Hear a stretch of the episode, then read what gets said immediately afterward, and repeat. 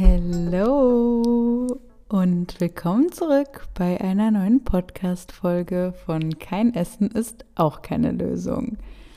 Ich muss ehrlich sein, ich bin ein bisschen im Stress. Aus den besagten Gründen, die ich letztes Mal schon erzählt habe, wegen meinem neuen Projekt mit den E-Books. Und ja, ich dachte mir erst, okay, skippst du vielleicht die Podcast-Folge, aber dann dachte ich mir, nein, ich möchte euch äh, auch diesen Montag wieder etwas Mehrwert mitgeben. Und wie du es wahrscheinlich schon im Titel gelesen hast, geht es heute um das Thema Reverse Dieting. Vielleicht sagt es dir was, vielleicht auch nicht. Auf jeden Fall schauen wir uns heute an, was ist das genau, wieso macht man es, ist es überhaupt sinnvoll und wie funktioniert das Ganze eigentlich? Also erstmal, Reverse Dieting heißt ja einfach nur quasi umgekehrtes Diäten. Also das bedeutet, dass man hier die Kalorienaufnahme schrittweise erhöht nach einer Diät. Das kann helfen, den Jojo-Effekt zu vermindern, vor allem wenn du längere Zeit in einem hohen Kaloriendefizit warst. Diese ganze Methodik basiert auf dem Wissen, dass der Stoffwechsel während der Diät einfach runterfährt. Also du zerstörst nicht deinen Stoffwechsel, aber ja, er wird halt einfach etwas langsamer. Ist ja auch irgendwie logisch, denn der Körper wird effizienter, er fährt alles etwas runter, versucht einfach so wenig wie möglich zu verbrennen, geht also quasi in Energiesparmodus. Das ist, sind sowohl bewusste Sachen, die der Körper macht, aber auch Sachen, die dir vielleicht als unbewusst vorkommen, wie jetzt zum Beispiel, dass du dich einfach weniger bewegst, weil du nicht so die Energie hast.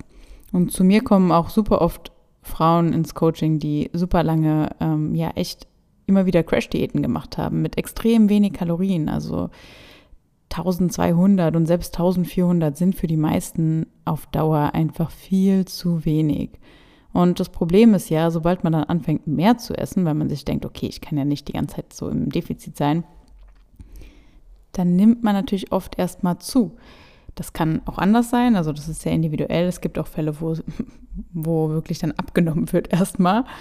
Ähm, weil der Körper dann vielleicht sich denkt, okay, gut, ich habe äh, hab Energie und ich äh, kann jetzt loslegen, wieder aus meinem Energiesparmodus zu gehen. Aber das ist jetzt ein anderes Thema. Auf jeden Fall hat der Körper immer als Hauptziel eigentlich Überleben. Und selbst wenn du jetzt nicht unbedingt vorhast, dich verhungern zu lassen, fühlt sich das für den Körper ja so an. Und diese ganze Situation, dass du dann auf einmal ja vielleicht sogar schnell zunimmst, das verstärkt ja auch deine Angst vorm Zunehmen. Und dann gehst du wahrscheinlich doch wieder mit den Kalorien runter. Und das ist ja dann so ein Teufelskreis, was einfach nicht förderlich ist, weder mental noch wirklich für den Körper.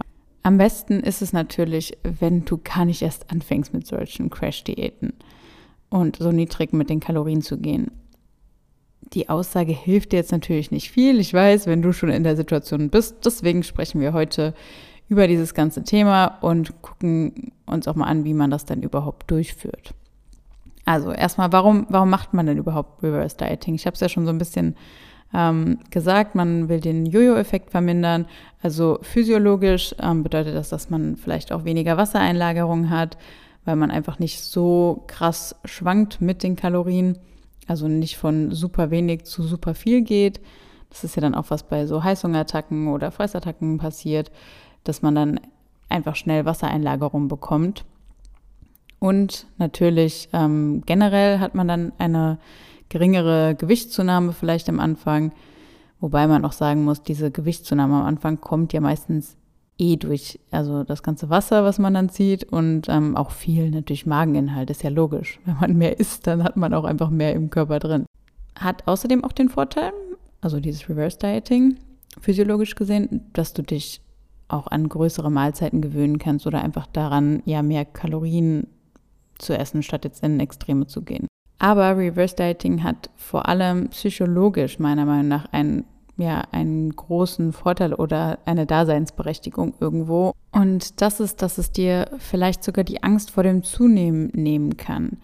Denn für viele ist es einfach super schwer, wieder da rauszukommen aus diesem Teufelskreis, dass man halt wirklich wenig isst und dann, wenn man ein bisschen mehr isst, dann nimmt man gleich zu. Und das fällt ja natürlich auf, wenn man vor allem so Tage hat, wo man dann irgendwie so ein ganz oder gar nicht denken fällt und dann viel zu viel ist, also viel mehr als nicht viel zu viel, weil es wirklich zu viel ist, sondern eher viel mehr als sonst. und dass man dann halt mit Wassereinlagerung reagiert und ja einfach sich dann unwohl fühlt. Und das ist einfach mental eine riesige Herausforderung. Also für die wenigsten ist es ja das Problem, wirklich einfach mehr zu essen, sondern wirklich dieses mentale Problem, diese Herausforderung, zu sagen, okay, ich esse jetzt mehr und ich kann damit auch umgehen, wenn ich vielleicht ein bisschen Wassereinlagerung habe oder sonst was. Und das Ganze minimiert sich ja dadurch, dass du ähm, ja nur langsam mit den Kalorien wieder hochgehst quasi und deinem Körper auch Zeit gibst, dich ja, sich daran zu gewöhnen. Und dementsprechend ist das für viele einfach einfacher umzusetzen, sage ich jetzt mal. Okay, wie funktioniert das Ganze denn jetzt? Also je nachdem, wo du startest, sowohl von den Kalorien her als auch von deinem Mindset her, also wie groß ist die Angst vor dem Zunehmen, bist du überhaupt im Normalgewicht, macht man es eigentlich so, dass man sagt, okay, man erhöht die Kalorien wirklich langsam, also so 50 bis 100 Kilokalorien die Woche. Ungefähr. Wie gesagt, das kommt voll, ja, voll darauf an, wo du gerade stehst oder was auch deine, deine Geschichte ist quasi. Wenn du im Untergewicht bist, ähm, dann ist das natürlich jetzt nicht für dich der Fall. Dann solltest du am besten noch schneller hoch in so einer Situation, aber immer mit einem Arzt sprechen oder einer Ärztin. Also da bin ich jetzt nicht die Person dafür, die dir das sagt. Bitte, bitte ähm, wende dich da an medizinisches ähm, Fachpersonal auch. Genau, die Dauer vom Reverse Dieting ist natürlich abhängig von der Kalorienzufuhr, deinem Bedarf ähm, wo du überhaupt hin willst, wo du jetzt stehst und wie lange du davor einfach diätet hast. Dann möchte ich dir auch noch ein paar Tipps für die Umsetzung geben. Ähm, einmal, versuch die Kalorien wirklich durch nährstoffreiche Lebensmittel zu erhöhen und nicht jeden Tag jetzt einfach nur ähm, da noch Süßkram hinzuzupacken. Also du musst dir nichts verbieten, aber wenn du im Defizit warst, fällt es dem Körper ja eh schwer genug, Nährstoffe zu bekommen und du unterstützt ihn dabei, wenn du ihm dann einfach nährstoffreiche Lebensmittel gibst. Also denke mal dran, dein Körper und du, ihr seid ein Team. Und wenn du jetzt nicht in so einem niedrigen Defizit bist, oder ich meine ein hohes Defizit eigentlich, und deine Nährstoffe schon deckst, dann spricht natürlich nichts dagegen, dass du dann sagst, okay, ich äh, gönne mir dann vielleicht mal was, was ich mir sonst nicht so gegönnt habe. Irgendwie sei es jetzt noch ein Stück Schokolade oder ja, irgendwie ein Eis als Nachtisch und sonst was. Das kann vor allem psychologisch sogar sinnvoll sein, extra die Kalorien damit was Süßem oder etwas, was dir, ja, was du dir sonst verboten hast, zu füllen. Und ein weiterer Vorteil ist, wenn du jetzt aber eher komplexere Kohlenhydrate oder nährstoffreiche Lebensmittel konsumierst bei der Kalorienerhöhung, dass du vielleicht sogar weniger Heißhungerattacken hast oder die Wahrscheinlichkeit einfach geringer ist. Und es artet vielleicht weniger schnell mit Fressattacken oder diesem ganz oder gar nicht Denken aus. Ganz, ganz wichtig ist außerdem auch, dass du beim Reverse Dieting darauf achtest, dass du Bewegung und Sport auch irgendwo einbaust, also ähm, um deinen Stoffwechsel auch wieder so in Gang zu bringen, sage ich mal. Natürlich solltest du jetzt nicht viel bekloppt äh, irgendwie dich bewegen und Sport machen, einfach nur um die Kalorien direkt wieder zu verbrennen, die du eigentlich erhöhen wolltest. Aber es hilft dir psychologisch einmal und auch für deinen sportlichen Erfolg hat es einfach Vorteile, weil du kannst die Energie ja dann nutzen, um bessere Leistungen zu bringen. Also du wirst ja dann auch merken, dass du stärker wirst, zum Beispiel beim Krafttraining. Und wenn du anfängst, jetzt mehr Sport zu machen, beachte das auf jeden Fall bei deiner Erhöhung der Kalorien. Also ich sag mal, wenn du jetzt einmal mehr zum Training gehst oder so, jetzt mal ganz pauschal gesagt, und du eigentlich deine Kalorien gerade erhöhen wollen würdest, ja, dann musst du das natürlich mit einberechnen. Also dann äh, musst du eigentlich noch höher gehen mit den Kalorien. Ist ja logisch, oder? Gut, jetzt habe ich ja oft vom Kalorien-Tracken auch geredet. Ähm, wie macht man dann das Ganze, wenn man gar keine Kalorien trackt? Also musst du unbedingt tracken? Nein, natürlich, ähm, natürlich ist es genauer mit Tracken, aber du musst dich immer fragen, zu welchem Preis. Also wenn dich das Tracken eher stresst, dann lass es. Da musst du dann aber aufpassen, dass du dich nicht selbst verarscht und wirklich mehr isst. Also eine Richtlinie, die ich auch immer meinen Coaches, die zunehmen wollen, gebe, versuch einfach immer bei jeder Mahlzeit ein wenig mehr als sonst zu essen. Und ja, steiger dich so einfach immer Step by Step. Das heißt, wenn du jetzt zum Beispiel ja, deine Portion aufgefüllt hast, die du normalerweise immer nehmen würdest. Man hat ja so ein Gefühl, so was, was esse ich so, was ist so eine Portion für mich. Mach einfach nochmal irgendwie drei, vier Löffel mehr drauf oder füg noch eine Handvoll Nüsse dazu oder ähnliches. Das sind so Richtlinien, an die man sich dann halten kann, wenn man jetzt keine Kalorien trackt. Ähm, dokumentiere am besten auch mal deinen Fortschritt, einfach durch Bilder zum Beispiel. Und beobachte auch deinen Fortschritt im Training, weil das ist auch ein ganz gutes Indiz. Also wenn du stärker wirst, das muss nicht immer zwangsläufig damit zu tun haben, dass du jetzt deine Kalorien wirklich erhöht hast oder mehr Energie hast an sich dadurch, aber oft ist es dann doch der Fall. Also es ist ein ganz gutes Indiz. Natürlich ähm, ist es viel schwieriger, so eine Reverse Diet auszuführen, wenn du ähm, ja nicht trackst, aber wenn du ehrlich zu dir bist und das wirklich so objektiv wie möglich betrachtest, dann klappt das auch. Also ist ja nicht so, dass es nur mit dem Kalorientracken irgendwie funktionieren würde.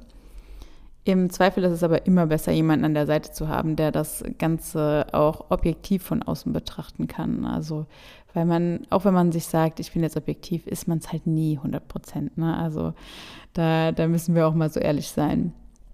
In meinem Coaching tracken die wenigsten ähm, tatsächlich ihre Kalorien und wenn dann auch nur eher grob oder nur für einen gewissen Zeitraum, um so sich einzupendeln, sage ich mal. Sowas ist aber immer sehr individuell zu betrachten. Also wie gesagt, frag dich immer, ist es dir das wert? Und für sowas kann ich natürlich keine pauschale Antwort geben, weil das einfach von so vielen, vor allem ähm, ja psychologischen, mentalen Faktoren abhängt. Und ich bin zwar generell kein Fan vom langfristigen Tracken, also intuitive Ernährung sollte immer langfristig das Ziel sein. Jedoch will ich es auch nicht komplett verteufeln. Also es hat schon manchmal seine Daseinsberechtigung, finde ich, oder kann auch ähm, Leuten helfen. Aber wie gesagt, man muss es wirklich immer individuell betrachten. So, falls du dich jetzt auch ähm, irgendwie für mein Coaching interessierst, dann habe ich dir den Link auf jeden Fall in der Beschreibung hinzugefügt zu meiner Webseite, wo du dann auch nochmal mehr Infos findest. Ähm, und falls du Fragen zu deinem individuellen Fall hast, beziehungsweise zu dem Thema Reverse Dieting an sich, kannst du mir auch gerne auf meinem, ähm, meinem Coaching-Account bei Instagram schreiben. Ich schaue dann gerne mal, wie ich dir da irgendwie helfen kann. Jetzt noch eine kleine Werbung in eigener Sache. Am Sonntag launche ich ja meine ersten E-Books. Du hast das äh, ja schon in der letzten Podcast-Folge gehört, wo ich schon mal davon berichtet habe, aber vielleicht auch auf Instagram gesehen bei meinem großen Account, also dem Gemoni-Account, da habe ich es ja erzählt jetzt gestern. Ähm, es ist so, dass ich jetzt erstmal zwei E-Books launche, und zwar das, ja, den, den Fitness-Guide und den ähm, Ernährungsguide. Das sind ja zwei meiner vier Säulen. Also ich habe ja eigentlich noch zwei weitere. Hier habe ich aber erstmal mein ganzes Wissen aus über wirklich zehn Jahren Fitnesserfahrung für dich zusammengefasst, damit du eben nicht die gleichen Fehler machst wie ich am Anfang und schneller einfach an dein sportliches Ziel oder auch deine Wunschfigur kommst. Zu den anderen zwei Säulen, also Mindset und Struktur, wird da auf jeden Fall auch noch was in Zukunft kommen, aber ich starte jetzt erstmal mit dem Fitness- und Ernährungsteil. Wenn du mehr Infos dazu haben willst, dann trag dich auf jeden Fall auch ähm, in mein Newsletter ein. Da bringe ich immer die neuesten News und äh, ja, alle wichtigen Sachen dazu wirst du da auf jeden Fall erfahren. Den Link dazu ähm, für die Anmeldung, die natürlich kostenlos ist, den packe ich auch in die Beschreibung. Folgt mir auch am besten auf Instagram. Ähm, ich, also ich habe da ja zwei Accounts, einmal meinen Coaching-Account und einmal meinen größeren Account, den Gemoni-Account. Das habe ich auch wie immer in der Beschreibung drinnen, damit du es findest. So, das war es dann auch für heute. Ich hoffe, dir hat die Folge geholfen und sie war interessant für dich. Ähm, ich freue mich wie immer über Feedback. Also kannst mir auch da gerne mal bei meinem Coaching-Account schreiben. Ja, oder auch, ob du das Thema überhaupt schon kanntest, das würde mich auch mal interessieren. Oder ob du es vielleicht sogar schon angewendet hast, deine Erfahrungen damit etc. Finde ich mega spannend. Leider kann man sich ja nicht so viel hier auf einer Podcast-Plattform austauschen. Umso mehr freue ich mich über Nachrichten dazu. Ähm, genau, und ich würde sagen, wir hören uns dann wieder nächste Woche. Hab noch eine ganz wundervolle Woche. Und bis dahin, mach's gut. Ciao, ciao.